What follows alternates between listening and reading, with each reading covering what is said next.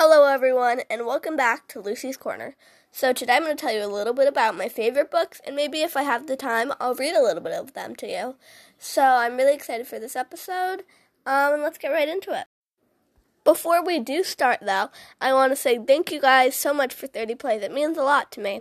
We've just started this podcast, and it's already starting to become a little bit more popular day by day.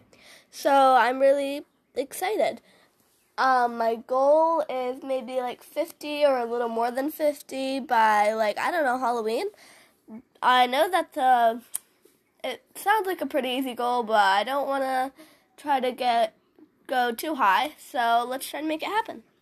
Today I'm going to be talking about three books that I really enjoyed reading. Number one, I have eleven Birthdays by Wendy Mass.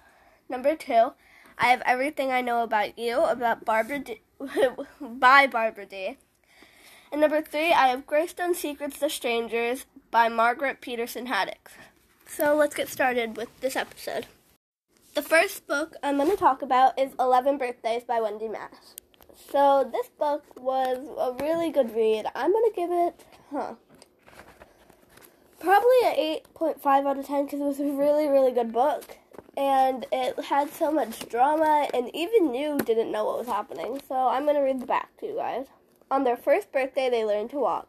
On their fifth, they planted seeds in handmade pots. On their tenth, they learned that there are some words that you can never take back. Amanda's eleventh birthday should be a happy occasion. Instead, she's dressed in an itchy costume, and her mother picked out for her bur- boring Hollywood-themed party. Well, across town, her ex-best friend Leo is celebrating their joint birthday party with a huge bash, including a hypnoti- hip- hypnotist, a football star, a giant iguana, and a rock band. It's so, it's not fair. Amanda can't wait for the day after her birthday so she can stop thinking about the fight that led her and Leo to have separate parties for the first time in their lives. There's just one problem. The next day is her birthday all over again. In this hilarious, touching adventure, Amanda must figure out how to get unstuck in more ways out, more ways than one. So I forget where I got this book. I think I got it from from Christmas from one of my sister's friends. But it's a really good book. It's not that long. It's like a little bit over two hundred pages. But this was one of my one of the a good read that I read. So let's move on to the next book. The next book I'm going to talk about is Everything I Know About You by Barbara Dee. This book I'm going to give a seven point five out of ten. It was a good book, um, which I remember, which is what I remember, except it did take me a little while to read.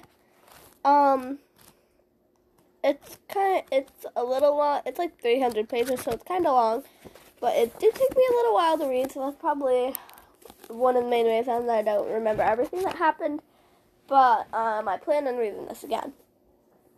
So now I'm going to read the back to you guys. Talia Tally Martin knows her, her class trip to Washington, D C is going to be a nightmare.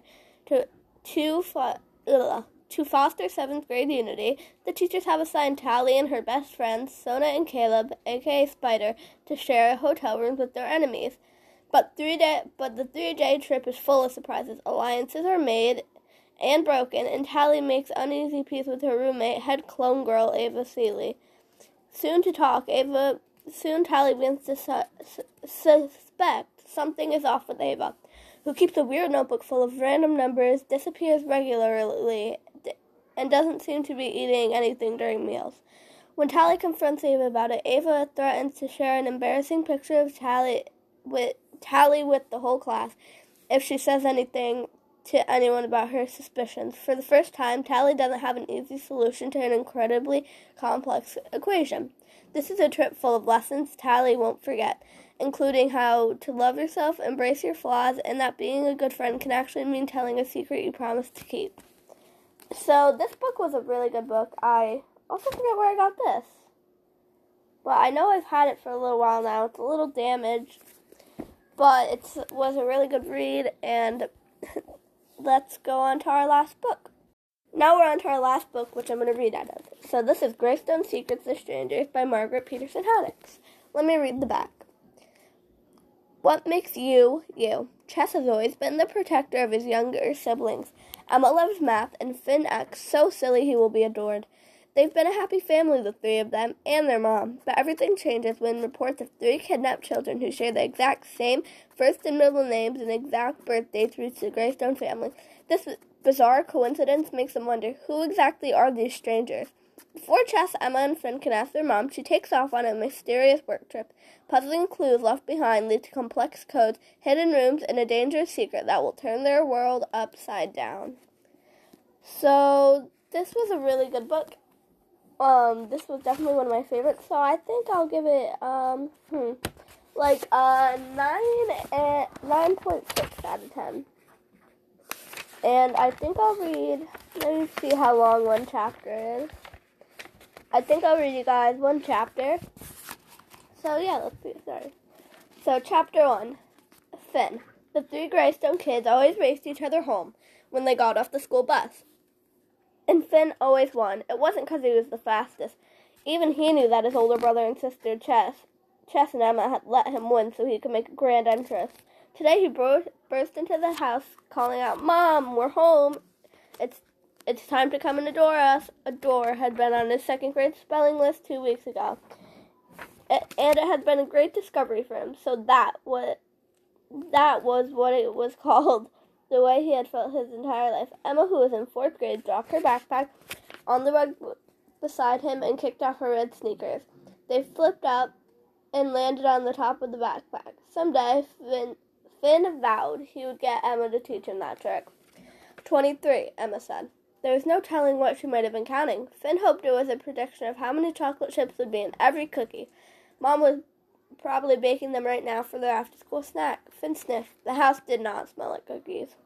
Oh well, Mom works from home designing websites, and sometimes she lost track of time. If today was more of a goldfish crackers and apple slices kind of day, that was okay with Finn. He liked those too. Mom, he called again, your afternoon your afternoon break entertainment has arrived. She's in the kitchen, Chess said, his own hanging his own backpack on the hook where it belonged. Can't you hear? That would mean Finn had to listen for once instead of talking, Emma said, rubbing Finn's head fondly and making his messy brown hair even messier. Finn knew she didn't mean it as an insult. He was pretty sure Emma liked talking as much as he did. Chess was the only one Chess was the one everyone called the quiet Greystone. He was in sixth grade and had grown four inches in the past year. Now Finn had to tilt his way, head way back just to see his brother's face. He also cupped his hand over his ear and pretended to be listening really, really hard.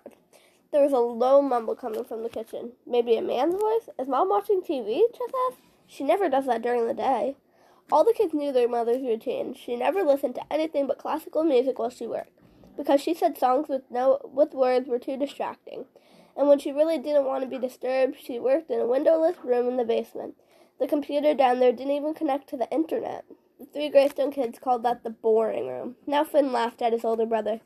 Are you going to stand around asking stupid questions when you could get your answer by just walking into the kitchen? Finn asked. Let's go eat. He dashed toward the kitchen, dodging both Emma's backpack and the family's cat, Rocket, lying in the middle of the floor. He yelled, Mom, can I cut up apples? It's my turn, is- isn't it? Mom was standing at the kitchen counter with her hand, with her back to Finn. She didn't turn around. She had both hands clenched onto the edge of, of the counter, as if she needed to hold on. Her cell phone lay face down on the fo- floor by her feet. Her laptop sat on the counter in front of her, but it was tilted up so Finn could see what was on the screen. Mom? Finn tried again, but she didn't turn around.